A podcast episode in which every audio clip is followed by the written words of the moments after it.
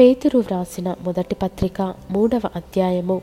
అటువలే స్త్రీలారా మీరు మీ స్వపురుషులకు లోబడియుండుడి అందువలన వారిలో ఎవరైనను వాక్యమునకు అవిధేయులైతే వారు భయముతో కూడిన మీ పవిత్ర ప్రవర్తన చూచి వాక్యము లేకుండానే తమ భార్యల నడవడి వలన రాబట్టబడవచ్చును.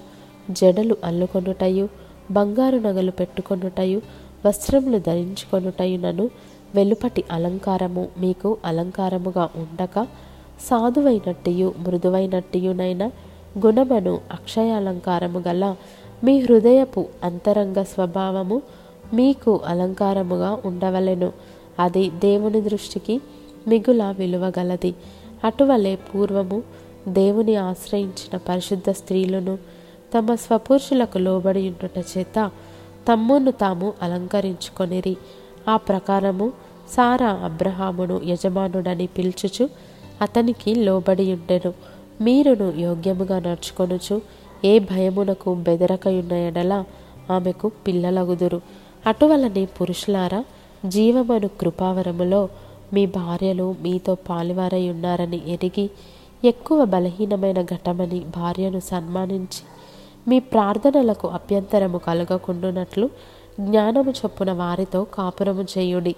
తుదకు మీరందరూ ఏక మనస్కులై ఒకరి సుఖదుఖములయందు ఒకరు పాలుపడి సహోదర ప్రేమ గలవారును కరుణా చిత్తులను వినయ మనస్కులునయుండుడి ఆశీర్వాదమునకు వారసులవుటకు మీరు పిలువబడితిరి గనుక కీడుకు ప్రతికీడైనను దూషణకు ప్రతిదూషణ అయినను చేయక దీవించుడి.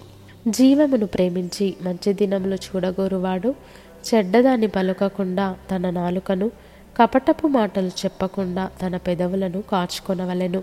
అతడు కీడు నుండి తొలగి మేలు చేయవలెను. సమాధానమును వెదకి దాన్ని వెంటాడవలెను. ప్రభువు కన్నులు నీతిమంతుల మీదను ఆయన చెవులు వారి ప్రార్థనల వైపునను ఉన్నవి కానీ ప్రభువు ముఖము కీడు చేయి వారికి విరోధముగా ఉన్నది. మీరు మంచి విషయములో ఆసక్తి గలవారైతే మీకు హాని చేయువాడెవడు? మీరు ఒకవేళ నీతి నిమిత్తము శ్రమపడినను మీరు ధన్యులే. వారి బెదిరింపునకు భయపడకుడి కలవరపడకుడి. నిర్మలమైన మనస్సాక్షి కలిగిన వారై మీలో ఉన్న నిరీక్షణను గూర్చి మిమ్మను హేతువు అడుగు ప్రతివానికిని సాత్వికముతోనూ భయముతోనూ సమాధానము చెప్పుటకు ఎల్లప్పుడూ సిద్ధముగా ఉండి మీ హృదయములయందు క్రీస్తును ప్రభువుగా ప్రతిష్ఠించుడి. అప్పుడు మీరు దేని విషయమై దుర్మార్గులని దూషింపబడుదురో దాని విషయమై క్రీస్తునందున్న మీ సత్ప్రవర్తన మీద అపనింద వేయువారు సిగ్గుపడుదురు. దేవుని చిత్తమాలాగున్న ఎడల కీడు చేసి శ్రమపడుట కంటే మేలు చేసి శ్రమపడుటయే బహుమంచిది. ఏలయనగా మనలను దేవుని యొద్దకు తెచ్చుటకు అనీతిమంతుల కొరకు నీతిమంతుడైన క్రీస్తు శరీర విషయంలో చంపబడియు ఆత్మ విషయంలో బ్రతికింపబడి పాపముల విషయంలో ఒక్కసారే శ్రమపడెను. దేవుని దీర్ఘశాంతము ఇంకా కనిపెట్టుచుండినప్పుడు పూర్వము నోవహు దినములలో ఓడ సిద్ధపరచబడుచుండగా అవిధేయులైన వారి యొద్దకు అనగా చెరలో ఉన్న ఆత్మల యొద్దకు ఆయన ఆత్మరూపిగానే వెళ్ళి వారికి ప్రకటించెను. ఆ ఓడలో కొందరు అనగా ఎనిమిది మంది నీటి ద్వారా రక్షణ పొందిరి.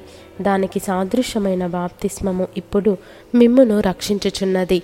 అదేదనగా శరీర మాలిన్యము తీసివేయుట కాదు గాని యేసుక్రీస్తు పునరుత్న మూలముగా దేవుని విషయము నిర్మలమైన మనసాక్షినిచ్చు ప్రత్యుత్తరమే.